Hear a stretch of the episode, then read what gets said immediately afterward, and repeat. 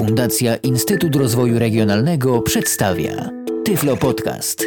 Audycja o technologiach wspierających osoby niewidome i słabowidzące. Przekaż 1% swojego podatku na rzecz Fundacji Instytut Rozwoju Regionalnego. Dodatkowe środki pomogą nam zorganizować jeszcze więcej darmowych i wartościowych kursów dla osób niewidomych i słabowidzących. Dzięki temu będzie im łatwiej znaleźć pracę i cieszyć się niezależnym życiem. Wystarczy, że wpiszesz w swoim zeznaniu podatkowym nasz numer KRS 40170 802. Fundacja Instytut Rozwoju Regionalnego. Prowadzimy osoby niepełnosprawne do ich celów. Rozpoczynamy kolejny odcinek Tyflo Podcastu. Witam serdecznie przy mikrofonie Michał Dziwisz. Witam także moich dzisiejszych gości Piotra Witka i Mikołaja Rotnickiego. Witajcie. Witam. Witam. Ostatnio wybyliście za granicę naszego pięknego kraju, udaliście się do Paryża i mieliście okazję przebywać tam na pewnej konferencji. I właśnie tematu tej konferencji dotyczyć będzie nasza dzisiejsza audycja, ale pierwsze pytanie, jaka to właściwie była konferencja i czego ona dotyczyła? Zanim Mikołaju powiesz co i jak, powiem, że Pojechaliśmy tam y, nie tak o sobie z Mikołajem na piwo do, do Paryża i przy okazji wstąpiliśmy na konferencję, ale zostaliśmy tam wysłani przez y, taką organizację Forum Dostępnej Cyberprzestrzeni, czyli takie forum, które zrzesza mm, szereg różnych organizacji, które zajmują się działaniami na rzecz dostępności w szeroko rozumianej cyberprzestrzeni i było nas tam więcej, nie tylko ja i Mikołaj, ale jeszcze kilka innych osób, w sumie pięć. Każdy miał okazję zapoznać się z elementami mm, dostępności, które interesują e, jego organizację. Myślę, że nie każdy znalazł tam to, czego szukał, ale to już może Mikołaju powiedz, co tam zastaliśmy. Konferencja o nazwie szóste, bo to już po raz szósty się odbywa, szóste Europejskie Forum na temat e, e-dostępności e, odbyła się 26 marca e, w Paryżu. Organizowana ona jest już po raz szósty przez taką, można powiedzieć, organizację też zrzeszającą, francuską organizację BrailleNet, zrzeszającą różne podmioty i organizacje i instytucje zajmujące się dostępnością, czyli i organizacje zrzeszające osoby niewidome, osoby y, słabosłyszące, osoby głuchoniewidome i z różnymi rodzajami innych niepełnosprawności, która działa na rzecz dostępności szeroko rozumianej przygotowanie całej konferencji było właśnie na bardzo wysokim poziomie, właśnie pod kątem e, dostępności, ponieważ e, dla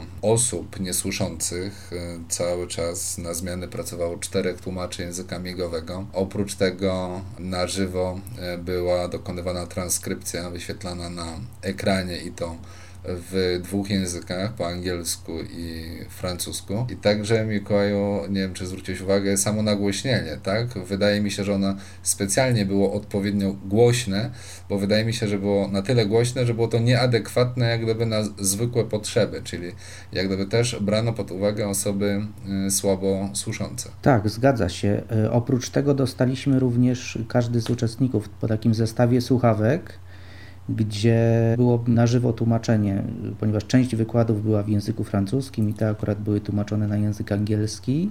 Część była po angielsku i te były tłumaczone na język francuski z kolei. I myślę, że niezależnie właśnie od tego wyższego poziomu głośności na samej sali, to osoby na przykład słabo słyszące, które miały i z tym problem, myślę, że takie dodatkowe właśnie słuchawki z jeszcze dodatkowym nagłośnieniem też w znaczący sposób ułatwiały im odbiór tego, co było e, prezentowane. Oczywiście trzeba jeszcze dodać, że sam e, program konferencji, całej konferencji przygotowany został także w Braille'u i taki pakiecik właśnie też e, każdy z uczestników mógł dostać i zapoznać się właśnie z całym programem w Braille'u, czy to po angielsku, czy po francusku wedle woli. Czyli jak rozumiem, konferencja dotyczyła uniwersalnej dostępności, no i także uniwersalnie w sposób dostępny dla każdego została przygotowana. Bo ta nazwa organizacji odpowiedzialnej za przygotowanie tej konferencji, BrailleNet, no mogłaby sugerować coś innego, że to będzie konferencja skupiająca się tylko i wyłącznie na osobach niewidomych, ewentualnie na słabowidzących, a tu okazuje się, że całkiem ciekawe zaskoczenie. Tak, można tak powiedzieć, bo y, pierwsze skojarzenie, tak jak, tak jak sam powiedziałeś, Braille, czyli osoby niewidome.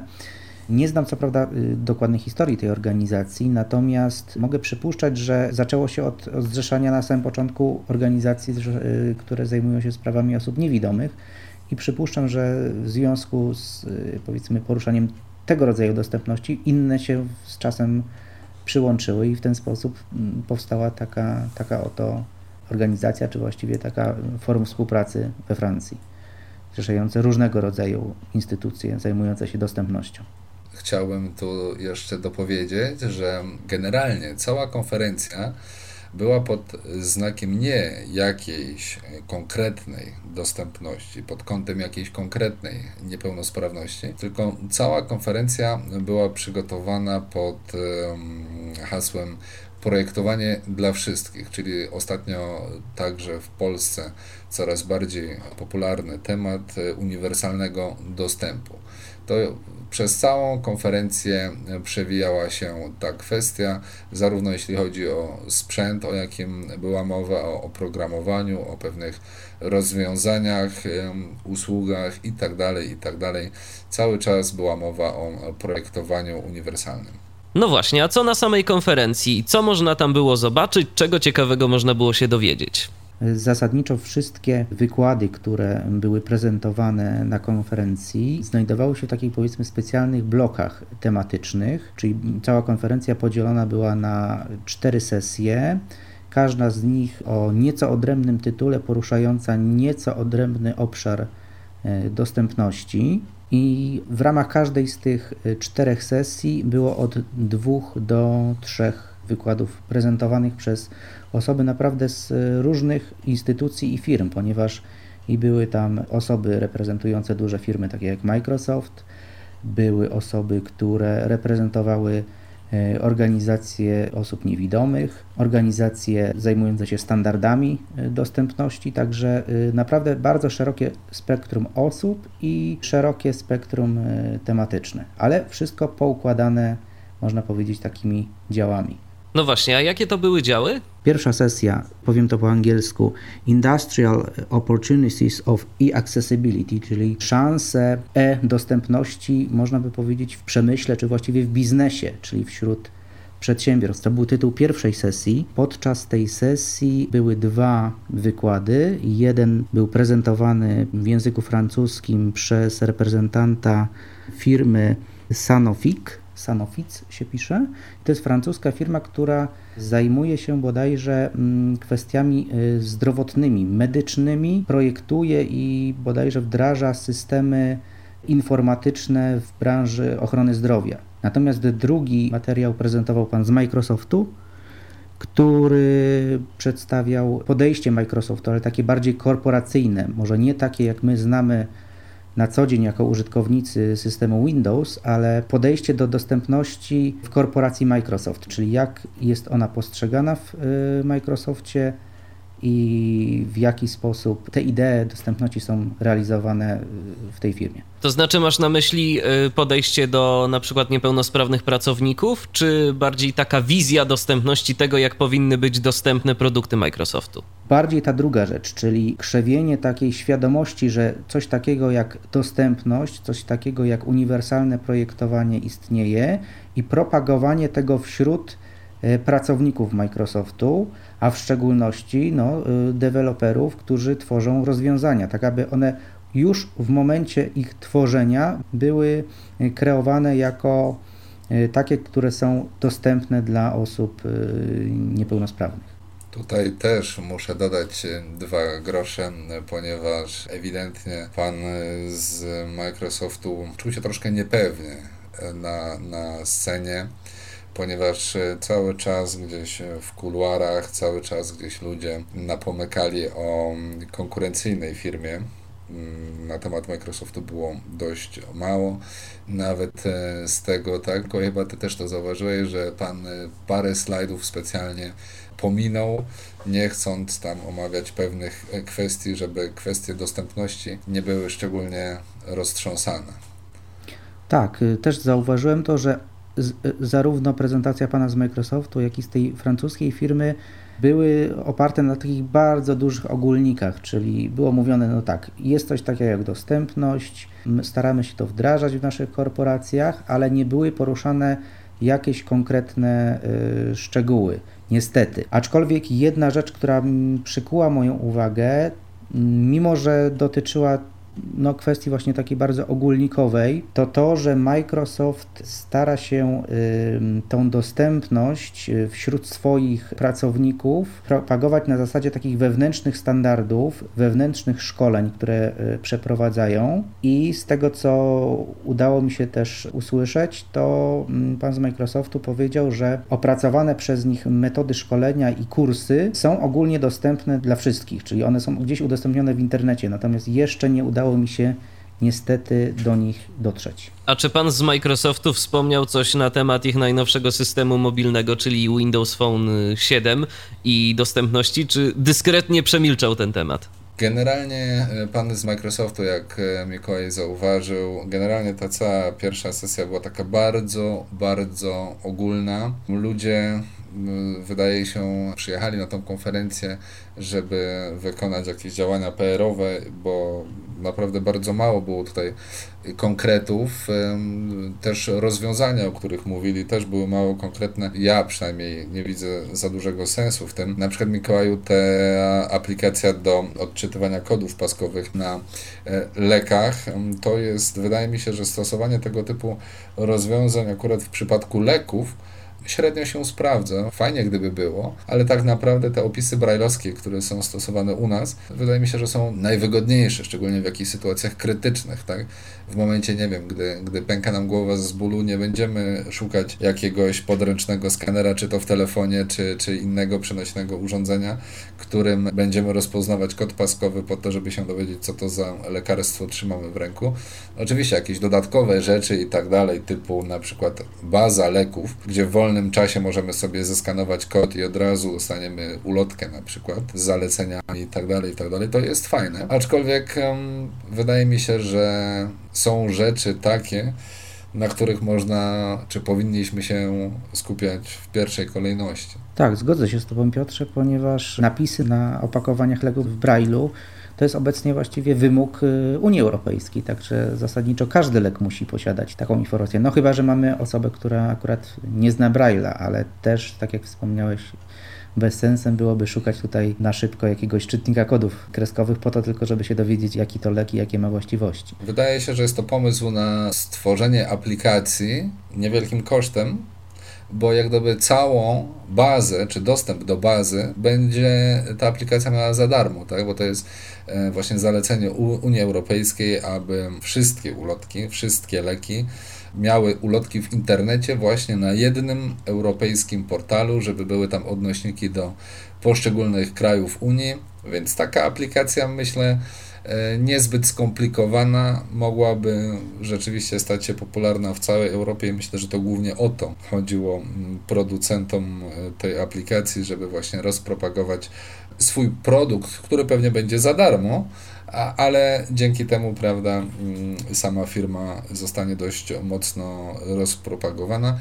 No, ja nie miałbym nic przeciwko, jeśli u nas by to działało, bo od czasu do czasu mogłoby się to przydać. Ale tak jak mówię, wydaje mi się, że na takiej konferencji powinny się znaleźć jeszcze rzeczy o wyższym priorytecie niż e, tego typu rozwiązania. To ja myślę, że można by przejść w takim razie do drugiej mm, sesji konferencji, która już y, zaowocowała y, no, takimi konkretami bardziej.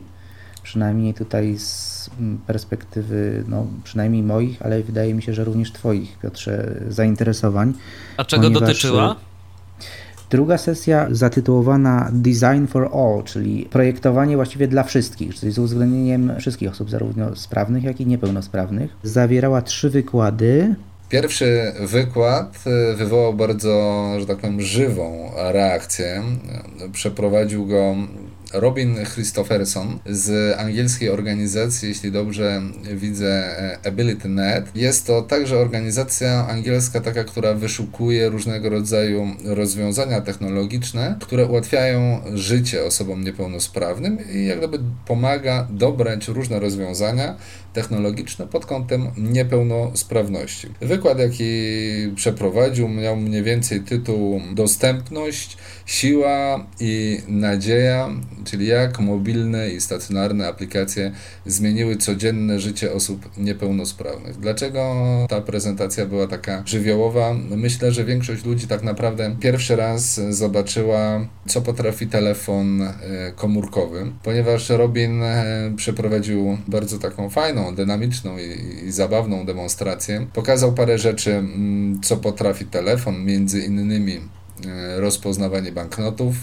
Właśnie kpił sobie, że mu ktoś 20 euraków podmienił.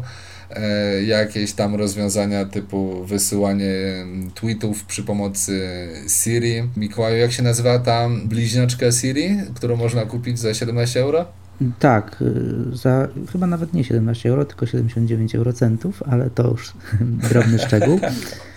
Aplikacja się nazywa EVI, i ona jest, y, działa na podobnej zasadzie jak Siri. Oczywiście na, mówimy tutaj o urządzeniach z systemem iOS, czyli iPhone'ach i iPadach. I ona też oczekuje na nasze komendy głosowe i sprawdza mm, informacje w internecie o te, o które my aplikacje pytamy. A czy język polski rozpoznaje, czy nie? Nie instalowałem tej aplikacji jeszcze, ale przyjrzałem się opisowi technicznemu i polskiego tam nie widziałem. Wspomniałeś Piotrze o Siri, no więc już wiadomo, jaki telefon był pokazywany na konferencji. Czy tylko iPhone, czy gdzieś tam jeszcze się stary dobry Symbian przewinął, czy ten system już zupełnie był pominięty? Znaczy, generalnie jest e, tak, e, co było widać praktycznie na każdym wystąpieniu, że ludzie nawiązywali do mm, technologii Apple, do rozwiązań dostępnościowych Apple. Także to nie jest tak, że mm, to akurat część z nas, jako tutaj redaktorów Tyflo Podcastu, się zafiksowała kompletnie na, na, na punkcie mm, tych rozwiązań. Po prostu tak jest na całym świecie. My z Mikołajem po konferencji podeszliśmy do Robina, żeby z nim chwilę porozmawiać. I on też stwierdził, że Apple naprawdę nie ma sobie równych, aczkolwiek on także posiada drugi telefon z Symbianem, którego używa także na co dzień. A czy był gdzieś pokazywany jeszcze tak a propos tego, co, o czym mówimy w Tyflo Podcaście, czy na tej konferencji w ogóle gdzieś wspomniany był Android? Czy jeszcze nie? Jeszcze nie został zauważony? Tego co pamiętam, to konkretnie o jakichś rozwiązaniach opartych na Androidzie, jeżeli dobrze pamiętam, nie było. Natomiast y, no, iPhone tak moim zdaniem troszeczkę zdominował te kwestie dostępności z tego względu, że to jest chyba na tą chwilę jedyne rozwiązanie, które, które zostało stworzone powiedzmy w konwencji y, projektowania uniwersalnego. Czyli wiązało się niejako z tym motywem przewodnim konferencji, a w szczególności tej sesji, czyli Design for All, czyli projektowanie dla wszystkich. Zgadza się. Dodatkowo trzeba powiedzieć, że to nie tylko dotyczy osób e, niewidomych czy słabowidzących, bo o tym w naszych e, audycjach chyba nie wspominaliśmy, ale także system iOS posiada inne dodatkowe rozwiązania, na przykład funkcja Assistive Touch, które są pomocne osobom, które mają różnego rodzaju no, problemy z jakimiś tam porażeniami, z jakąś spastyką mięśni itd., tak itd., tak to po prostu ułatwia im korzystanie z ekranów dotykowych i naprawdę mm, jakieś dodatkowe jeszcze rzeczy dla osób na przykład niesłyszących, które mogą sobie skonfigurować różnego rodzaju wibracje, żeby wiedzieć kto dzwonił, aby odróżnić dzwonek telefonu od um, dzwonka wiadomości tekstowej i tak dalej, i tak dalej. Także jest tego dość sporo i wcale mnie, tak jak Mikołaja, nie dziwi, że iPhone zdominował, czy w ogóle Apple um, tą konferencję. Za to chciałem jeszcze powiedzieć o sesji warsztatowej, która miała miejsce nieco później w trakcie tej konferencji konferencji, gdzie były prezentowane możliwości iPhone'a w takim w cudzysłowie codziennym życiu osoby niepełnosprawnej. Była przeprowadzona prezentacja z wykorzystaniem linijki brajlowskiej. Tam zdaje się jeszcze rzutnika, tak żeby reszta osób mogła widzieć, co się dzieje na ekranie. Ale niestety tutaj ze smutkiem muszę przyznać, nastawiłem się na jakieś super, hiper nowinki, że dowiemy się takich rzeczy, o których e, po prostu u nas na dalekim środkowym wschodzie nie słychać. No okazuje się, że jednak po prostu z Mikołajem byliśmy rozczarowani, ponieważ doszliśmy do wniosku, że gdybyśmy mieli przygotować taką prezentację, to nie dość, że byłaby ona o wiele wiem, barwniejsza, to moglibyśmy zaprezentować ciekawsze rzeczy, byłaby bardziej merytoryczna i tak dalej, i tak dalej. No, nie powiem, że nic ciekawego, bo dla osób, które zetknęły się z tym po raz pierwszy, to na pewno było to coś nowego, zaskakującego i tak dalej, ale były tam prezentowane rzeczy w rodzaju mm, tłumacza Google, tak naprawdę, z którym zapoznaje się użytkownik iOS-a w przeciągu 3 godzin po kupnie urządzenia i tym podobne. Tak naprawdę jedyną ciekawszą rzeczą był Prismo, czyli coś w rodzaju e, aplikacji OCR, czyli do rozpoznawania tekstu na mm, iPhony, ale też, że tak powiem, poziom merytoryczny był niewysoki mm, na pytanie, ile języków jest w stanie Prismo mm, rozpoznać. Uzyskaliśmy odpowiedź, że 120 na nasze niedowierzanie dopiero ktoś tam zareagował i informacja została zweryfikowana, że do 20 języków, ale czy język polski także się tam y, zawiera, nie, nie uzyskaliśmy informacji. Tak, ale to tylko y, moim zdaniem y, potwierdza to, jak jeszcze niewiele wiadomo, przynajmniej takim przeciętnym użytkownikom, o, o, o tych możliwościach, jakie oferuje akurat iPhone czy, czy, czy iPad. Przynajmniej reakcje osób, które, które tam były na, na te rzeczy, które mówię dla nas, dla mnie i dla Piotra były takimi no, podstawowymi, na przykład prezentacja czy, czy Google Translate, czy, czy iBooksa, czy, czyli czytania po prostu książek y, za pomocą syntezatora mowy na telefonie komórkowym. Y, dla nas nie była to jakaś wielka nowość, ale sporo osób, które się zgromadziły na tym warsztacie, no z podziwem reagowały. No skłania mnie to do zadania pytania, czy orientujecie się mniej więcej, jakie osoby były w ogóle na tej konferencji? Czy to były osoby, które w dużej większości nie miały zbytniego pojęcia mm, o tym, jak funkcjonują niepełnosprawni i jak stworzyć rozwiązania, które będą pomocne im, ale i przy okazji będą dostępne dla w pełni sprawnych, że to nie będą jakieś wyizolowane urządzenia i aplikacje, czy to były po prostu osoby, które już jednak jakoś y, w tym y, środowisku dosyć dobrze się orientują? No i tu bym chciał powiedzieć bardzo fajną rzecz, naprawdę budującą, y, ponieważ na konferencji było 200, mm, może troszkę więcej osób i mm, wiadomo, część ludzi przyszła mm, z ściśle określonymi preferencjami, y, zajmująca się ściśle określonymi rzeczami. Były poruszane też tematy dostępności stron internetowych, więc byli ludzie, którzy zajmują się tylko tą tematyką. Były osoby zainteresowane mm, rozwiązaniami dla osób e, niesłyszących, słabo słyszących itd., tak itd. Tak więc ludzie, którzy nie mieli z tym wcześniej do czynienia, naprawdę byli zdumieni, co potrafi to urządzenie, y, co potrafią właśnie rozwiązania Apple, ale to, co tak naprawdę było budujące, to to, co jak gdyby okazało się w sytuacji, gdy można było zadawać pytania prowadzącym. Otóż okazało się, że na takie, wydawałoby się, w Polsce byśmy powiedzieli, wielka konferencja i tak dalej, e, chodzą tam sami specjaliści, a tam na tą konferencję e, także przyszli zwykli użytkownicy, którzy zadawali konkretne pytania, na przykład odnośnie konkretnych rozwiązań, jak powinni zrobić to czy tamto, bo mają z tym problem, a teraz mają okazję zapytać kogoś, kto się na tym zna, kto się tym zajmuje i tak dalej, i tak dalej. Także to mi się bardzo podobało, że po prostu y, ludzie, którzy mieli czas, mieli chęć, po prostu przyszli sobie na taką konferencję. Tak, ja nawet y, pamiętam chyba podczas którejś z ostatnich sesji y, pytanie z publiczności zadał pan, który reprezentował y, organizację zajmującą się zarządzaniem szpitalami w Paryżu i zadał pytanie dotyczące dostępności stron internetowych, że oni chcieliby zrobić swoje strony dostępnymi dla niewidomych i on na tej konferencji dopiero dowiedział się, że coś takiego jak dostępność stron internetowych istnieje. Także to taki pozytywny sygnał dotyczący tej konferencji, że jednak organizowanie ich ma sens i że y, osoby, które wcześniej nie miały styczności z potrzebami osób y, niewidomych, osób słabowidzących i innych niepełnosprawności, mogą po prostu dowiedzieć się przynajmniej w jakimś podstawowym zakresie, o co w tej dostępności chodzi. Druga sesja tego drugiego panelu dotyczyła generalnie podobieństw, jakie wynikają z projektowania uniwersalnego, a projektowania specjalnego dla osób niepełnosprawnych.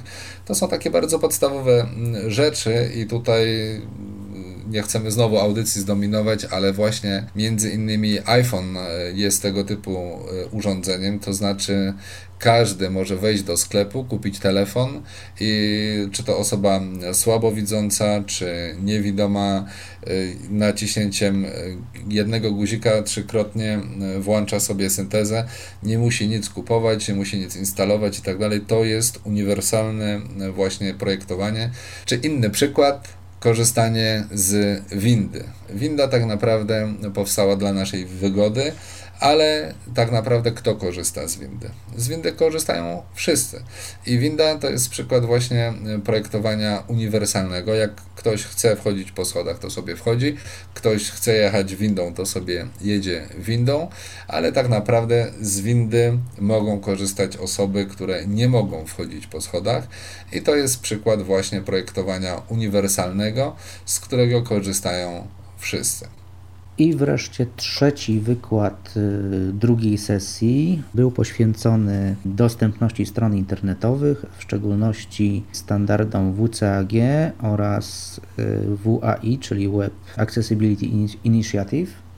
Tą sesję prowadził Shadi Abuzara i on był właśnie z organizacji W3C i wspominał o ciągłym udoskonalaniu i pracach nad specyfikacjami dotyczącymi standardów dostępności e, stron internetowych. Mm, wspominał również, że o dostępności no, y, stopniowo ta informacja się wśród twórców stron internetowych stopniowo się rozpowszechnia, natomiast cały czas wiedza na temat y, tego, jak projektować dostępne strony internetowe jest cały czas niewystarczająca i dlatego organizacja W3C stara się na swoich stronach internetowych y, prezentować informacje y, oprócz tych standardów, tak, czyli oprócz specyfikacji WCAG 2.0, która jest dosyć obszernym dokumentem i dla osoby, która poszukuje tylko i wyłącznie jakiegoś konkretnej podpowiedzi, jak jakąś konkretną rzecz, na przykład tabelę na stronie internetowej stworzyć jako y, tabelę dostępną, w tym dokumencie musiałaby się jednak przedzierać przez, przez, cały, przez cały dokument, żeby to znaleźć. I dlatego organizacja W3C i ta inicjatywa WAI, Web Accessibility Initiative, jest obecnie na etapie przygotowywania takich tematycznych podręczników, które zostaną udostępnione na, e, na ich stronach internetowych i będą traktować o konkretnych przypadkach, o konkretnych na przykład elementach strony internetowej, czyli powiedzmy paragrafach, tak jak mówiłem, tabelach, formularzach, tak jakby osoba, która y, tworzy stronę internetową, chciała się y, dowiedzieć tylko na temat tego jednego elementu konkretnego, czyli konkretnego takiego case'u, konkretnego przypadku, mogła się z tymi informacjami zapoznać, jak również przygotowywana jest, a właściwie uaktualniana lista narzędzi, którymi y, twórcy stron internetowych mogą się posługiwać do sprawdzania dostępności, czyli lista mm, różnego rodzaju programów, które instalujemy na komputerze, jak i również stron internetowych, które w sposób automatyczny bądź półautomatyczny mogą sprawdzać dostępność. I taka lista wiem, że jest aktualizowana. No to miejmy nadzieję, ja. że niedługo dołączy do niej nasza polska Utilitia. Tak, przy okazji właśnie chciałem dodać dwie rzeczy, że dobrze, że aktualizowana jest, bo nie była zdaje się aktualizowana od lat dwóch co, na, co najmniej. To jest jak gdyby raz, a dwa e, chciałem tutaj też e, powiedzieć, że nasza fundacja Instytut Rozwoju Regionalnego współpracuje z Shadim, ponieważ on jest odpowiedzialny za tłumaczenie e, wskazówek WCAG i właśnie z nim ustalaliśmy, że Fundacja Instytut Rozwoju Regionalnego będzie właśnie oficjalnym tłumaczem tychże wskazówek na język polski. Myślę, że już niedługo będą one dostępne i w języku polskim myślę wtedy każdy będzie mógł o wiele swobodniej korzystać z tychże wskazówek, jak tworzyć dostępne strony internetowe. Zatem drugi blok wykładów już za nami, to teraz przejdźmy może do kolejnego, do trzeciego. Tutaj trzeba, Michale, teraz powiedzieć, że myśmy troszkę wcześniej wyprzedzili to, o czym teraz powinniśmy mówić, ponieważ w tym czasie odbywały się właśnie warsztaty, gdzie właśnie mieliśmy okazję oglądać e, te mobilne rozwiązania, w cudzysłowie prezentowane na iPhone'ie, wersji, jak to ujęła pani tłumacz, bardziej po angielsku. Tak, zgadza się. Jak miałem okazję sprawdzić e, w programie, to w sumie dwie były takie sesje. Jedna była po francusku, druga była po angielsku i przypuszczam, że były prowadzone przez tą samą osobę. Chociaż odnoszę wrażenie, że jak myśmy byli wtedy na tej sesji, to, to było tak jakby tłumaczenie jednoczesne i po francusku i po angielsku ja mam wrażenie, że jednak było bardziej po francusku niż bardziej po angielsku, ale rzeczywiście Mikołaj jest taki skromny człowiek, ale on to po francusku się tam dogadywał, ale ja bym nic z tego nie wiedział, gdybym nie wiedział, o czym ta pani mówi. Także w sumie może dobrze, że mm, nie mieli za dużo do pokazywania. Po demonstracjach praktycznych, z których, no, jak się okazuje, zbyt wiele nie udało się wynieść, przejdźmy może dalej. Przejdźmy do trzeciej sesji, której tytułem było e-publishing, czyli publikacje elektroniczne, tak najszerzej mówiąc. I też tutaj były trzy wykłady, trzy prezentacje. Pierwsze dwie z nich traktowały o e, standardzie EPUB, czyli pisanym przez EPUB, który stopniowo, stopniowo zdobywa i rynek i, i y, stopniowo coraz częściej jest wykorzystywany przez y, wydawnictwa jako mm, taki uniwersalny i otwarty e, standard y, publikacji elektronicznych. Co mnie zaciekawiło właśnie w pierwszej prezentacji dotyczących EPUB, było wystąpienie pana Markusa Glinga, z organizacji, która się zajmuje opracowywaniem standardu EPUB. Jest to organizacja o nazwie International Digital Publishing Forum, czyli takie właśnie forum wydawców elektronicznych.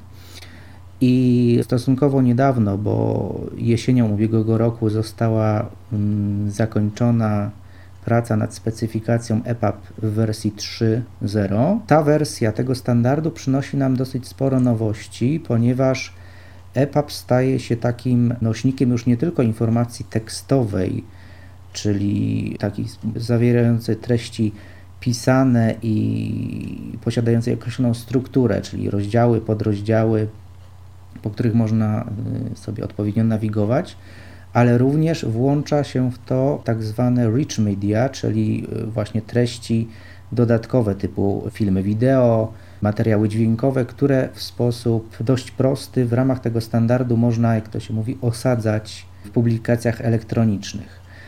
No i taka mm, dosyć, mi się wydaje, z naszej perspektywy osób y, niewidomych ważna informacja, mianowicie pracę nad kolejną wersją EPUB 4 zmierzają w takim kierunku, że e, będzie on już uwzględniać wszystkie te najlepsze rzeczy, które przyniosło ze sobą DAISY, standard DAISY, czyli synchronizacja tekstu z treściami audio. I to będzie wszystko docelowo ujęte w standardzie EPUB 4 z takim też zastrzeżeniem, że standard DAISY nie będzie już dalej rozwijany. On zostanie w tej wersji, w jakiej obecnie jest, czyli bodajże DAISY 3.0 i docelowo publikacje typu DAISY, nazwijmy to w ten sposób, będą y, opierać się już tylko i wyłącznie na standardzie EPUB 4.0, y, czyli niejako EPUB zastąpi nam DAISY.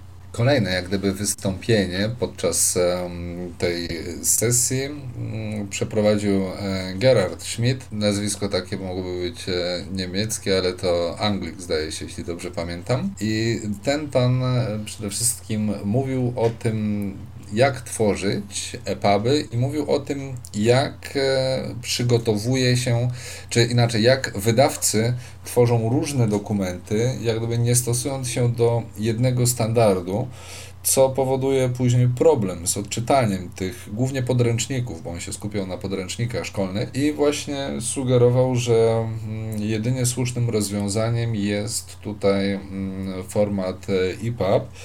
I bardzo taka charakterystyczna rzecz, ponieważ pan ten albo mówił szybko po angielsku i więcej ludzi miało z tym problem, nie tylko ja, albo mówił dość zawile. E, w każdym razie padło pytanie, bo dla mnie to, co mówił o tworzeniu e, w formacie EPUB 3 wcale nie brzmiało prosto.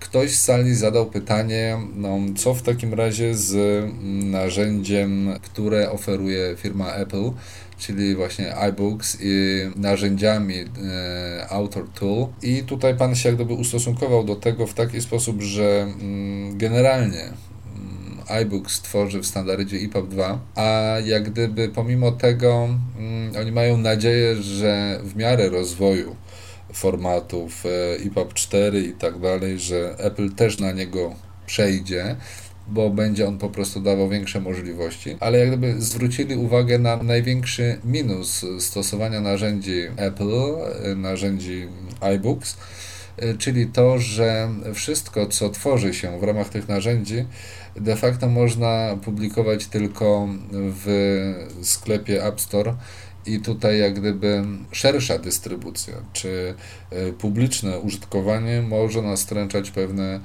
problemy licencyjne. Z tego co wiem, Mikołaj, ty sam testowałeś narzędzie iBooks. Możesz coś nam więcej o tym powiedzieć, jak to działa? Krótko po jego prezentacji y, przez firmę miałem okazję sobie zainstalować to, ponieważ narzędzie iBooks Author jest, jest aplikacją bezpłatną i miałem okazję sobie taką książkę, no nazwijmy to książką, to była bardzo taka mini testowa publikacja, przygotować. I powiem tak, z perspektywy osoby niewidomej, posługującej się y, iPhone'em czy iPadem, zasadniczo taka publikacja jest dostępna. Wszystkie teksty, które my tam umieszczamy, rozdziały, podrozdziały, tytuły rozdziałów i nawigacja jest, y, jest dostępne. Różni się to owszem nieco od, od klasycznych EPUBów, które ewentualnie zakupujemy w App Store jako, jako książki. Natomiast swego rodzaju zagrożenie widzę tutaj z perspektywy osoby słabowidzącej. A mianowicie publikacje stworzone w iBooks Author, one owszem są nacechowane i nastawione głównie na taką prezentację takich y, dużych multimediów, czyli wstawianie ilości, dużej ilości obrazków, podpisów, wykresów, filmów, wideo. Natomiast y, jedna taka jest y, niedogodność y, w tym standardzie, mianowicie to, że strony poszczególne danej publikacji robione są w taki sposób, aby na sztywno mieściły się na ekranie urządzenia. I nie ma tam możliwości w momencie ich odtwarzania w iBooks zmiany wielkości czcionki, ani również kontrastu dotyczącego samej książki. Tak, tak jak książkę w formacie EPUB otwieraną w iBooks Możemy normalnie sobie zmieniać wielkość czcionki, możemy zmienić sobie kontrast, czyli wyświetlić na przykład jasny tekst na ciemnym tle i ten tekst nam się bardzo ładnie układa na jednej stronie. Niestety w przypadku narzędzia y, iBooks Author te publikacje są po prostu jakby zafiksowane, jeżeli chodzi o wymiar. I tutaj mógłbym jeszcze dorzucić to, że o tym właśnie y, mówił pan Gerald Schmidt ogólnie, że jeżeli chodzi o publikacje elektroniczne szerzej, tak, dotyczące podręczników, w szczególności podręczników szkolnych, ogólne zalecenia na przykład w Wielkiej Brytanii są takie, aby książka y, elektroniczna była zrobiona w taki sposób, aby strony w publikacji elektronicznej odpowiadały idealnie stronom wersji papierowej, czyli takie cały czas gdzieś to powiązanie E, mimo zmiany formatu, tak, mimo że tu mamy papier, a na ekranie mamy wersję elektroniczną, która teoretycznie mogłaby być w łatwy sposób dostosowywana, tutaj jednak jest to zalecenie, aby zachowywać ten, to odzwierciedlenie. Strona w, w publikacji elektronicznej równa się strona publikacji e, papierowej. I to rodzi taką konsekwencję, że w publikacji elektronicznej musi być stosowana pewna sztywna wielkość czcionki, której niestety nie możemy zmienić. I jedynym sposobem, na dostępność takiej publikacji, przynajmniej dla osób słabowidzących, posługujących się gdzieś wzrokiem, jest to, aby wykorzystywać po prostu zoom w danym urządzeniu, czyli powiększenie. Aczkolwiek nie każdej osobie może to odpowiadać, bo bywają osoby, którym odpowiada jednak y, zmiana czcionki, czy ustawienie czcionki do własnych potrzeb. Także tutaj jest pewnego rodzaju taki rozdźwięk w przypadku y, właśnie w szczególności y, publikacji, które są nastawione na to, żeby odzwierciedlały idealnie w formie elektronicznej to, co jest również na papierze. A co z samą dostępnością narzędzia do tworzenia książek, czyli Authoring Tool mm, wypuszczonego przez Apple? Testowałeś może to Mikołaju z VoiceOverem? Tak, miałem okazję troszeczkę sobie to potestować i myślę, że tak jak właściwie chyba prawie wszystkie programy wypuszczane przez, przez Apple y, natywnie, czyli po prostu takie, które są przez nich tworzone i za które oni biorą pełną odpowiedzialność, ono jest w pełni dostępne dla, dla, dla voiceovera, czyli osoba y, niewidoma jest w stanie sobie samodzielnie taką publikację przygotować. A to dobrze wróży, bo zazwyczaj z narzędziami, które umożliwiają jakąś taką łatwą publikację tekstów, y, składanie tekstów, czy tworzenie chociażby jakichś prezentacji multimedialnych, no jest problem. Tak, zgadza się, bo nie każde, nie każde z, narzędzi, z którego mogą korzystać osoby niewidome, w szczególności takie, które pozwalają na osadzanie jakichś multimediów, y, no, z tą dostępnością prawda, bywa różnie. Natomiast chciałbym zaznaczyć to, że publikacje tworzone w iBus Author, tak jak też y, wspomniał to Piotr, no, zamykają się jedynie do, do urządzeń z iOS. Tak? Jeżeli stworzymy sobie, y, załóżmy jakąś książkę w, w iBooks Author, no to y, osoba będzie, użytkownik, czytelnik, będzie w stanie to odtworzyć tylko i wyłącznie na iPhone'ie albo na iPadzie, już niestety nie na urządzeniach z Androidem, czy, czy na przykład na, na, na Symbianie. Bo samo narzędzie nie umożliwia eksportu do jakiegoś uniwersalnego formatu typu na przykład PDF. Z tego co pamiętam, to chyba do formatu TXT. Nie jestem przekonany co do PDF-a. Natomiast no mówię, no, format TXT to już oczywiście Tylko tekst. Nie, be, nie będzie właśnie wykorzystywał tych bogatych multimediów. Dobrze, wróćmy może do konferencji, bo to w końcu ona jest dzisiejszym głównym punktem programu. Cóż ciekawego jeszcze się działo? Mnie się spodobało, czy spodobało kolejne wystąpienie, bardzo fajne, przeprowadzone przez e, panią Christine Dussinelli, panią z Włoch, która była generalnie przedstawicielem Związku Wydawców Włoskich i która generalnie mówiła o projekcie, gdzie sobie założyli, że chcieliby aby na początek 3000 mm, książek zostało udostępnione dla osób niepełnosprawnych. I to jest tutaj istotne. Nie tylko niewidomych, nie słabowidzących, aczkolwiek dzisiaj ten program tak jest spostrzegany, że, że, że dla osób z wadami wzroku, ale założenie było na początku takie, że dla mm, osób niepełnosprawnych. I spodobało mi się przede wszystkim podejście tych ludzi do mm, całej sprawy, ponieważ przygotowali się do tego fajnie. Mianowicie zrobili ankietę, przepytali ponad 1500 osób e, z różnych środowisk niepełnosprawnych i ku swojemu zdziwieniu odkryli dwie rzeczy. Przede wszystkim osoby niepełnosprawne czytają o 40% więcej niż osoby mm, sprawne. To jest jak gdyby jedna sprawa. I druga sprawa, że ponad 40% osób niepełnosprawnych korzysta z książek elektronicznych. Wtedy to były książki głównie format tekstowy, RTF i jakieś tam wordowskie formaty, DOC i tak dalej. I jak gdyby idąc tym tropem, przepytali jeszcze ich, jakich urządzeń używają, jakich aplikacji używają do czytania, czy są to urządzenia jakieś specjalistyczne i tak dalej, i tak dalej. I doszli mianowicie do następujących wniosków, to znaczy, ponieważ w Włoszech e, format DAISY jest mało popularny, wybrali EPUB i właśnie w standardzie 3. Notabene taka ciekawostka, w polskiej Wikipedii ciągle EPUB mamy w standardzie 2, także pół roku minęło, a do nas to nie dotarło. I jak gdyby poszli mm, w promowanie tego formatu. Sami jako wydawcy mieli łatwe dojście do jak gdyby innych wydawców, jako związek wydawców, tak? W końcu mieli z nimi kontakt cały czas. Zaczęli promować e, stosowanie formatu EPUB i w pewnym momencie okazało się, że w bardzo sprytny sposób zaczęli namawiać ludzi, aby odwrócić procedury. To znaczy, normalnie w wydawnictwie sytuacja wygląda w ten sposób, że przygotowuje się książkę do druku, drukuje się e, tą książkę i później z tej wersji do druku e, przygotowuje się e-booki, jakieś pliki elektroniczne.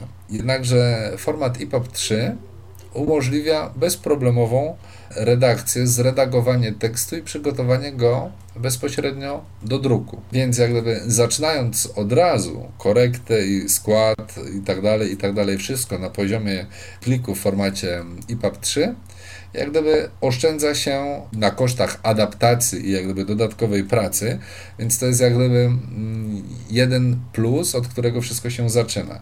Ponieważ w momencie premiery danego tytułu. Do księgarni trafia zarówno wersja papierowa, jak i wersja elektroniczna, a ponieważ najwięcej czytają osoby niepełnosprawne, to automatycznie gwałtownie skoczyła im sprzedaż książek w całych Włoszech, ponieważ wreszcie ludzie mogli zacząć sobie kupować nowości czy tam inne książki, bo były po prostu dostępne, nie musieli ich skanować, gdzieś kombinować pokątnie, żeby mm, dotrzeć do tych książek. Oni mają teraz takie założenie, mówią jeden ISBN, ma przypadać na jedną książkę drukowaną i jedną książkę w pliku EPUB. Oczywiście zdarza się jeszcze tak, że wydawcy wydają książki na przykład w innych formatach e, i tak dalej. Wtedy oni dążą do tego, jak gdyby, jeśli jest książka w kilku formatach albo w dwóch formatach i tak dalej, to żeby pojawiła się przy danym pliku informacja, że ten plik został stworzony w standardzie EPUB 3 i że y, śmiało mogą go pobierać osoby niepełnosprawne. To była jak gdyby cała jedna część tego projektu. Później, jak zobaczyli, że to działa i tak dalej, skupili się jeszcze na mm, takich drobiazgach. To znaczy, że na przykład przyjrzeli się księgarniom internetowym, które sprzedają e-booki i dokładnie zanalizowali, czy proces samego zakupu takiej publikacji jest dostępny. Jeśli nie był, no to doradzali, jak należy ten proces usprawnić, żeby osoba niepełnosprawna była w stanie sobie samodzielnie taką książeczkę y, kupić. Do dzisiaj mm, ten projekt zdaje się zakończył z końcem roku 2011. Oni przez e, te trzy lata robili coś takiego, że organizowali kursy dla wydawców, jak tworzyć e, dostępne EPUBy. Wypuścili też taki e, przewodnik czy podręcznik, jak tworzyć tego typu dokumenty. Podkreślała mm, ta pani, że same koszta szkoleń na przykład które ponosili wydawcy, żeby wziąć udział w tych szkoleniach, płacili za to, bardzo szybko zwracały im się, bo po prostu gwałtownie e, skakała im sprzedaż takich książek mm, elektronicznych. Także to jest właśnie ta idea uniwersalnego projektowania, pewna zmiana sposobu myślenia, czyli nie tworzymy coś dla w cudzysłowie wszystkich, drukujemy, a potem dopiero adaptujemy to na potrzeby osób niepełnosprawnych, tylko od razu projektujemy coś w taki sposób, żeby mogły z tego korzystać zarówno osoby niepełnosprawne, jak i osoby sprawne, którym wyśle się taką książkę do drukarni i wydrukuje i ona trafi do y, sprzedaży, do księgarni. Mnie się bardzo ten pomysł podoba i byłoby fajnie, gdyby udało się przenieść y, takie idee na mm, nasz krajowy rynek. Się zasłuchaliśmy w wypowiedź Piotra, to teraz może przejdźmy do Mikołaja. Mikołaju, cóż dalej się działo? Oddajemy teraz Tobie może na chwilę głos. Po wystąpieniu pani z Włoch była następna sesja, już ostatnia, czwarta, zatytułowana Digital e, Society, czyli cyfrowe społeczeństwo. Podczas tej e, sesji zaprezentowane były dwa wykłady. Jeden z nich traktował o mobilnej dostępności stron internetowych. Związany był właściwie z y, mobilnymi urządzeniami służącymi do przeglądania stron internetowych. Mogę, Mikołaju? Bo tak. mnie akurat ta sesja bardzo zainteresowała. Mm, kwestia właśnie mobilnych e, stron internetowych została potraktowana mm, właśnie w sposób uniwersalny. Czyli Szwedzi, e, też pani była z organizacji jednej, ale mówiła, że jak gdyby była to pierwsza okazja, że jakieś takie mm, organizacje po, pozarządowe zrzeszyły się w Szwecji, jak gdyby e, w jedno ciało, któremu udało wypracować się pewne, pewne wnioski, wyciągnąć, pewne standardy opracować. I jak gdyby z tego wszystkiego powstały wskazówki dla mm, web deweloperów, jak tworzyć e, strony na urządzenia mobilne. Bardzo była fajna prezentacja tej pani, ponieważ zwracała uwagę na to, kto korzysta ze stron internetowych. Też zrobili bardzo mobilnych oczywiście, szerokie badania w tym zakresie. Bardzo nam się spodobało to, że oprócz tego, że w badaniu uwzględnili osoby młode, w średnim wieku, w podeszłym wieku, osoby sprawne i niepełnosprawne o różnym poziomie wykształcenia, także znaczenie dla nich miała płeć osób, które mm, brały udział w tego typu testach. I wnioski są naprawdę ciekawe. Nie wiem, czy do końca się ze wszystkim mogę zgodzić, ale bardzo mi się sama idea podoba. Dlaczego? Przede wszystkim samych tych wskazówek było mm, bodajże 42. Te wszystkie wskazówki były podzielone na 6 grup, w zależności jaka treść znajduje się na danej stronie internetowej. Ponieważ w momencie, gdy mamy do czynienia z jakimiś, e, powiedzmy, portalami, w cudzysłowie, usługowymi, zamawiamy coś i tak dalej, i tak dalej, takie portale powinny mieć ograniczoną treść. E, ta treść powinna być ograniczona do minimum, powinna być jak najprostsza, obsługa jak najbardziej intuicyjna i tak dalej, i tak dalej. A w przypadku na przykład gazet, no to wiadomo, przecież nie, nie jakichś portali gazetowych, nie obetniemy jakiegoś artykułu, żeby on był prostszy i tak dalej, bo może być z nim potem jakiś problem, możemy wypaczyć jego sens i tak dalej, więc w zależności od zawartości danego portalu dobierana jest e, i dedykowane są inne wskazówki. Bardzo fajne Mm, pani mówiła o, o rewolucji, e, jak gdyby przeżyliśmy rewolucję wśród osób niepełnosprawnych w momencie, gdy uzyskaliśmy dostęp do internetu i jak gdyby mm, teraz ten internet mobilny staje się e, kolejną taką rewolucją, nie tylko internet mobilny, ale w ogóle aplikacje mobilne, ponieważ e, pani przytaczała takie przykłady, kiedyś pracowała w szwedzkim odpowiedniku Związku Niewidomych. Mówisz, że w momencie, gdy pojawił się internet, to mm, w ogóle wiele osób e, przestało korzystać z tego związku, bo wcześniej przychodzili, prosili, żeby im kupić to czy tamto, czy pomóc znaleźć jakąś informację, pójść do jakiegoś urzędu o coś zapytać, czy pomóc znaleźć numer telefonu. W tym momencie e, wszystkie te informacje są w internecie, a dzięki urządzeniom mobilnym jesteśmy jeszcze bardziej samowystarczalni, tak? Bo możemy sobie, nie musimy pytać o drogę, możemy sprawdzić sobie sami rozkład, nie musimy o to pytać na przystanku, możemy sprawdzić drogę, możemy być zaprowadzeni w dane miejsce, którego szukamy i tak dalej, i tak dalej. Pani podawała tam przykłady mm, szwedzkiej zimy, tak? Czyli, że w momencie, gdy spadnie kupa śniegu, to niewidomi się po prostu gubią w Szwecji i teraz jak mają telefony, to czują się po prostu lepiej. Rozbawił mnie też przykład, że pani stwierdziła, że wszyscy w Szwecji używają e, specjalnych rękawiczek, żeby móc obsługiwać telefony z ekranami dotykowymi. Um, oczywiście wiadomo, że, że na pewno nie wszyscy i, i, i tak dalej, i tak dalej, ale zjawisko musi być na tyle popularne, że mm, nikogo tam to nie dziwi. Ale właśnie przykłady takiego uniwersalnego e, projektowania, przykładowo duże ikony na wyświetlaczu telefonu. Dotychczas mówiło się, a bo żeby to się dobrze patrzyło, żeby osoby słabowidzące nie miały z tym problemu, a oni właśnie zwracają uwagę na to, aby to było uniwersalne, czyli nie traktujemy tego, duży przycisk to jednoznacznie nam się kojarzy z osobą słabowidzącą, ale na przykład osobą, która posiada duże palce. Osoby, które na przykład e, ostatnio rozmawiałem ze znajomym, który też był na tej konferencji. Pytam go, osoba w 100% dobrze widząca, z czym ma problem przy korzystaniu z stron mobilnych i mówi mi e, odnośniki, że są za blisko, szczególnie gdy są w treści artykułów. E, często klika nie w ten odnośnik, w który chciał trafić, I na to samo też właśnie oni zwracają uwagę, że odnośniki powinny być w odpowiedniej odległości między sobą i tak dalej. Dodatkowo w tym wywiadzie, który przeprowadzili w tych badaniach, wyszło na to, że praktycznie tak jak z komputerem, jest tak, że ludzie posiadają różny poziom zaawansowania, korzystają z różnych rozwiązań i tak dalej, i tak dalej. I zawsze znajdzie się ktoś, kto powie, że tego się nie da zrobić, że on nie umie.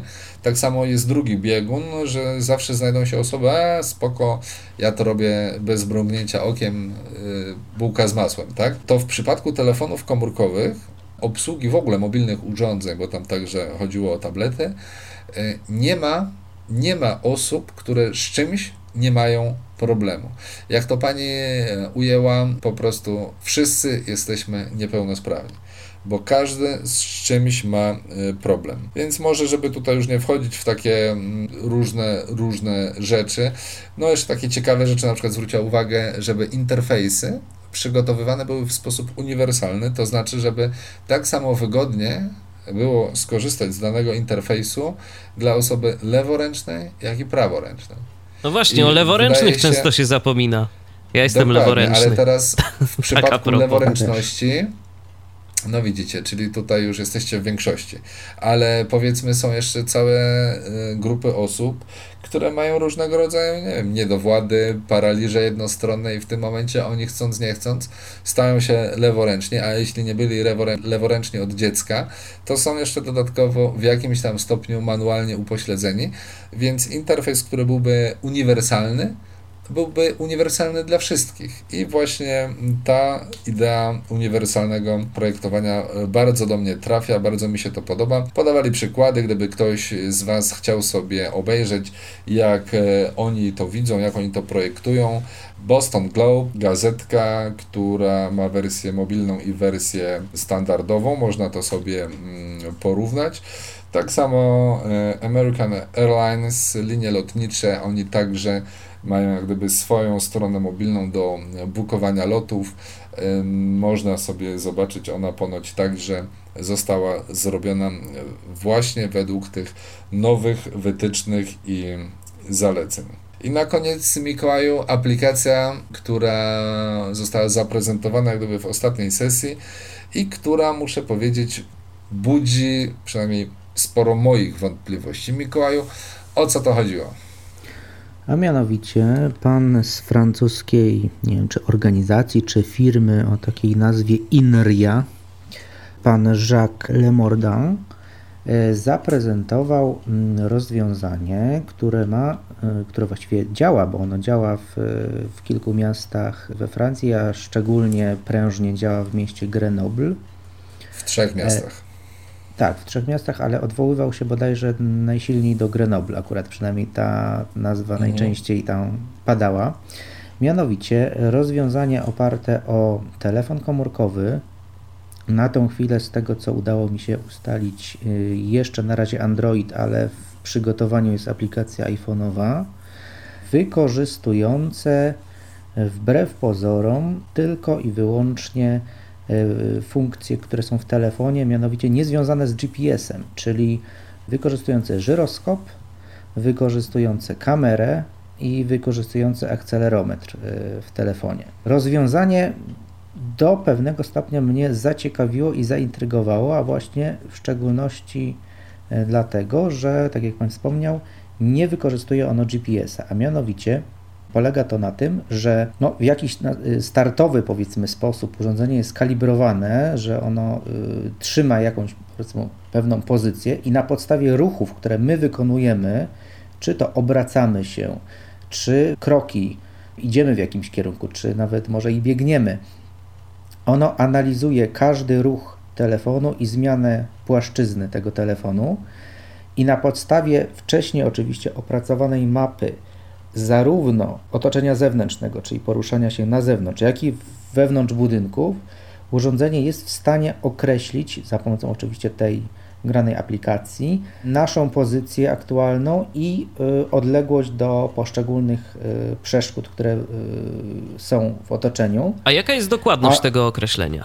Pan wspominał o czymś takim jak mechanizm inercyjny. To jest taka już troszeczkę, może e, wchodzę w mini szczegóły takie techniczne, ale chodzi po prostu o to, że jeżeli mm, skalibruje się urządzenie, czy ustawi się, że jesteśmy w jakiejś konkretnej pozycji, powiedzmy jakiejś zerowej, tak, i urządzenie wie, że to jest ta pozycja zerowa, to w tym momencie, jeżeli my zaczniemy, zaczniemy nim ruszać w różnych płaszczyznach, urządzenie posiada ten akcelerometr i posiada żyroskop, i ono już jest w stanie analizować, w jaki sposób się do tej pory poruszaliśmy i ile przynajmniej teoretycznie, yy, według oczywiście jakiegoś algorytmu zawartego w tym urządzeniu, przeszliśmy metrów i yy, w jakiej odległości ewentualnie jesteśmy do jakichś przeszkód, które są też wcześniej wgrane do mapy tego urządzenia. No pan tutaj wspominał o tym i była taka nawet prezentacja wideo, która pokazywała osobę idącą y, chodnikiem i w pewnym momencie aplikacja mówiła za 7 metrów masz y, przejście dla pieszych, a potem w pewnym momencie za 2 metry masz przejście dla pieszych i ta osoba jak tylko, y, mówię, znalazła, przeszła tylko te 2 metry, od razu kierowała się na przejście dla pieszych, przechodziła przez to przejście, przejście dla pieszych. Tam nawet była pokazywana taka e, funkcjonalność, właśnie nie wiem, czy ona była bardziej eksperymentalna, czy, czy, czy ona w rzeczywistości już w tej chwili działa, ale za pomocą kamery urządzenie informowało, czy nadjeżdża jakiś samochód. Y, które ewentualnie stanowił jakieś zagrożenie dla nas, y, który mógłby nas potrącić ewentualnie. I podobnie nawigacja wewnątrz budynku, czyli orientacja w jaki korytarz skręcamy, do jakich y, drzwi podchodzimy i na przykład gdzie znajdują się schody czy wejście do windy.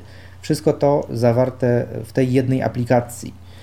E, no, wyglądało to dosyć imponująco. Ja nawet y, prezentacja była trochę w takim dużym tempie y, pokazywana, dużo rzeczy było prawie że naraz, jedna po drugiej pokazywane, także ja nawet miałem problem z szybkim sporządzaniem notatek. I była tam też właśnie też wspomniana kwestia integracji tej aplikacji właśnie w mieście Grenoble z komunikacją miejską, czyli Polegało to na tym, że idziemy sobie ulicą i jeżeli zbliżamy się do danego przystanku, to uzyskujemy informację, że, zbliżyli, że jesteśmy już na takim przystanku i integracja z systemem informacyjnym komunikacji miejskiej, czyli informacja o tym, jaki autobus za chwilę przyjedzie na przystanek, a w momencie, kiedy już wejdziemy do danego autobusu i się nim poruszamy, informacja, jakie przystanki mijamy, jaka to jest linia i wszystko, mówię, zintegrowane w jednym, w jednym rozwiązaniu. No, czyli wygląda na to, że jakaś taka konkurencja dla GPS-a nam się tu zaczyna pojawiać, ale Piotr no jakoś chyba nie był aż tak przesadnie entuzjastycznie nastawiony do tego rozwiązania, prawda? Nie byłem i nie jestem i dopóki sam nie potestuję i nie przekonam się, że to jest coś więcej niż tylko magiczna prezentacja, to nie uwierzę. Swego czasu testowałem bardzo wiele aplikacji wykorzystujących akcelerometr i mam pełną świadomość tego, że mm, minimalny ruch i tak dalej i akcelerometr y, nie reaguje albo reaguje błędnie. Oczywiście tego typu jakiś margines bezpieczeństwa i tak dalej na pewno został ujęty w tejże aplikacji, ale właśnie przez to, że to nie jest jak gdyby ciągła ocena, tylko ona bazuje na jakimś algorytmie. Ja po pierwsze nie wierzę, żeby odległości były, były w stanie, mogły być precyzyjnie obliczane co do metra, tak jak było to pokazane na mm, prezentacji, ponieważ my chodzimy w różny sposób, poruszamy się w różny sposób, czasami idziemy szybciej, czasami wolniej i mm, nie było właśnie nic mówione na temat tworzenia tego wzorca, jak gdyby naszej, nazwijmy to, nie wiem, w cudzysłowie, mowy ciała, na którą ma reagować urządzenie. Więc to budzi moje największe wątpliwości. Kolejna sprawa to to, że aby, aby aplikacja działała, musimy nosić sobie telefon w cudzysłowie w klapie, czyli w kieszeni, czy wiszący po prostu powiedzmy na lewej piersi. I teraz nie wchodząc e, jak gdyby w szczegóły, ale po pierwsze, ja bym z moim telefonem tak zbyt chętnie nie paradował, ponieważ e, może po prostu telefon łatwo zmienić właściciela w zupełnie niekontrolowany sposób, a chyba nie o to chodzi, to jest raz. Po budynku jeszcze owszem, powiedzmy, jesteśmy w stanie jakoś to ogarnąć, ale na ulicy nigdy nie wiemy, kto do nas e, podejdzie i odejdzie z naszym telefonem. To budzi moje duże mm, obawy i wątpliwości. Po drugie, sposób mocowania jest też dla mnie taki troszkę mało miarodajny, szczególnie co w sytuacji, gdy poruszamy się w tłumie, gdy oko kamery jest zasłonięte, albo mm, co w momencie, gdy kamera znajduje się pod dziwnym kątem, nie wiem, mamy grubą kurtkę i tak dalej. Czy my bylibyśmy w stanie skontrolować, czy obiektyw pokazuje to, co ma widzieć? Czy na przykład nie celuje albo prosto w chodnik, albo e, prosto w niebo. Ja jak gdyby wiem o czym mówię, ponieważ mam problem na przykład rozmawiając przez program FaceTime, na przykład z Mikołajem, mam problem jak gdyby w momencie, gdy próbuję uchwycić się, żeby mój rozmówca widział mnie, więc jak gdyby nie wierzę, żeby urządzenie, które szczególnie właśnie, jak mówię, na jakimś luźniejszym ubraniu latałoby we wszystkie strony, że byłoby w stanie na tyle precyzyjnie zanalizować cokolwiek. Ponadto zdaje się, że jeszcze tam było wspominane coś na temat wykorzystywania lokalizacji czy mm, jakichś punktów z OpenStreetMap, jeśli dobrze pamiętam, więc tutaj też jak gdyby mm, muszę jeszcze rozstrzygnąć kwestię, niby na normalnie nie wykorzystuje ta mm, aplikacja GPS-u, ale chyba wykorzystuje mapy OpenStreetMap, czy może wykorzystywać po prostu do e, jak obliczania odległości między mm, danymi punktami. Ale tak jak mówię, zbyt dużo e, współzależności występuje w tym programie, abym na chwilę obecną zaufał takiemu rozwiązaniu. No miejmy nadzieję, że taka aplikacja będzie za jakiś czas y, dostępna do testowania. No i na pewno wtedy jej się przyjrzymy. I to tak naprawdę chyba wszystko, co pojawiło się na mm, konferencji, szóstej konferencji europejskiej dotyczącej e-dostępności. Jakieś takie wasze wrażenia mm, końcowe, podsumowujące tę imprezę? Podobało się ogólnie? Coś, czegoś było za mało, czegoś za dużo? Ogólnie konferencja, mm, jak na takie no, europejskie czy nawet dostępnościowe standardy, moim zdaniem przygotowana wzorcowo i naprawdę duże, duże uznanie dla, dla organizatorów. No, tym bardziej oni robią to już po raz szósty, więc, więc dla nich to jest y, chyba taka powiedzmy coroczna codzienność, e, jeżeli chodzi o, o, o, o, tego typu organizacje. Dla nas to na pewno było bardzo takie pozytywne zaskoczenie. Ja bym chciał jeszcze dodać taką jedną rzecz nieco pozakonferencyjną, ponieważ odwiedzając to właściwie nowe miasto, jak dla mnie, Paryż, również nie omieszkałem też przyjrzeć się y, temu miastu pod kątem no, dostępności właśnie, w szczególności jeżeli chodzi o transport y, publiczny. Mieliśmy okazję kilka razy jechać metrem y, paryskim i taką kolejką dojazdową, y, która nas wiozła raz w jedną stronę z lotniska do centrum miasta, a potem w drugą stronę. I co zauważyłem, nie wszystkie wagony metra posiadają udźwiękowienie, czyli nie mówią o tym, do jakiej stacji się zbliżamy. Mało tego, taka ciekawostka, właśnie te starsze wagony o ile y, perony wiadomo występują raz to po jednej, raz to po drugiej y, stronie wagonu, o tyle problem dla osoby niewidomej może czasami być taki, że trzeba sobie samemu otworzyć drzwi. To znaczy, y, drzwi otwierają się no niejako automatycznie, natomiast trzeba nacisnąć na taką specjalną klamkę, która po prostu zwalnia ich otwarcie w momencie oczywiście, jeżeli są już oczywiście odbiez odbezpieczone i wagon stoi na stacji. Natomiast problemem może być sytuacja, w której no, pociąg się zatrzymuje, a my nie wiemy tak naprawdę, które drzwi mamy sobie otworzyć, czy te po lewej, czy te po prawej stronie. Także takie, takie lekkie, y, niedostępne doświadczenie y, zauważyłem. A twoje Piotrze ja wrażenia? W tym muszę tak powiedzieć, że Mikołaj ma absolutną rację, aczkolwiek nie sprawdziliśmy tego, czy po prostu drzwi po niewłaściwej stronie nie są w jakiś sposób automatycznie blokowane przed otwarciem na danej stacji, czy to nie jest gdzieś zaprogramowane, bo i tak by mogło być, więc to by jak gdyby rozwiązywało problem. Mnie się spodobało także kilka rzeczy. Przede wszystkim pierwsze, na co zwróciłem uwagę, to mm, chodniki. Chodniki, e, na szczęście mieliśmy do dyspozycji mm, Dominika, który parę lat e, mieszkał e, we Francji, często odwiedzał Paryż, więc mieliśmy własnego przewodnika. Chodniki mm, raz, że szerokie, w pewnym momencie ze zdumieniem stwierdziłem, że idziemy rzędem w pięć osób. Pytam Mikołaja, ile, jaką część chodnika zajmujemy, a Mikołaj stwierdza, że połowę.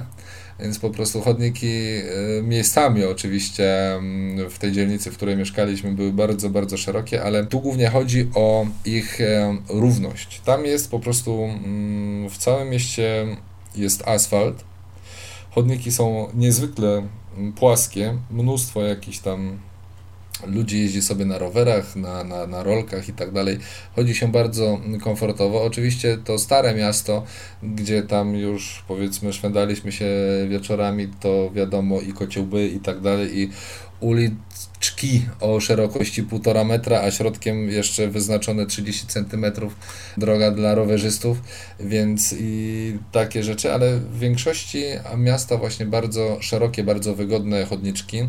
Bardzo często w parkach, na, też w parkach, ten park, nie pamiętam już jego nazwy, gdzie, gdzie mieściło się to centrum konferencyjne, ale na alejkach rynienki na białą laskę i nie są zrobione w taki sposób, na przykład jak na dworcu centralnym w Warszawie, czyli przez środek dworca idą tam powiedzmy obok siebie trzy w cudzysłowie rynienki, bo to nawet nie są rynienki, tylko wypukłe takie jakieś prowadnice. I jest problem, bo są tak blisko siebie, że mm, ja zawsze mam stracha, że trafię na innego niewidomego, idąc, idącego z drugiej strony. Tam te rynienki są w odległości mniej więcej 70 centymetrów od siebie, także dwie osoby niewidome, nawet które idą z jednej z drugiej strony, to spokojnie się miną. Oczywiście, jeśli pilnują zasady, mm, że jedziemy po prawej stronie, ale było tak, było parę takich fajnych akcentów właśnie dostępnościowych. Aha, jeszcze jedna rzecz. Każda uliczka, nawet e, bardzo takie niewielkie wjazdy na podwórka, oczywiście mogę mówić tylko o tej dzielnicy, gdzie, gdzie mieszkaliśmy, y, znajdowały się przed każdą taką najmniejszą uliczką y, oznaczenia, że zbliżamy się do ulicy. Także to było fajne. Mm, podobne, a właściwie identyczne oznaczenia widziałem y, wprowadzają właśnie na nowo budowanym dworcu w Katowicach, także nie będą to takie śliskie kulki jak w Warszawie, tylko takie właśnie betonowe wypustki, które są chropowate, na których się nie ujedzie, a które bardzo wyraźnie dają nam znać, że dochodzimy do ulicy, czy że właśnie skończyła się ulica, którą przechodziliśmy. Czyli Paryż to miasto całkiem dostępne. No tutaj to nie wiem, bo na przykład ani razu nie słyszałem, e, nie słyszałem sygnalizacji dźwiękowej. Mikołaju, ty coś słyszałeś? Nie, żadnej sygnalizacji dźwiękowej nie napotkaliśmy. Przynajmniej przez te przejścia, przez które przechodziliśmy. No a to akurat szkoda, bo tak wygląda na to, że jakby część y, osób odpowiedzialnych za projektowanie miasta no, wzięło sobie pod uwagę, gdzieś wzięło sobie do serca te zagadnienia dostępnościowe, a część po prostu no, gdzieś je pominęła, tak? tak. Chociażby jak mówiliście na przykład o metrze.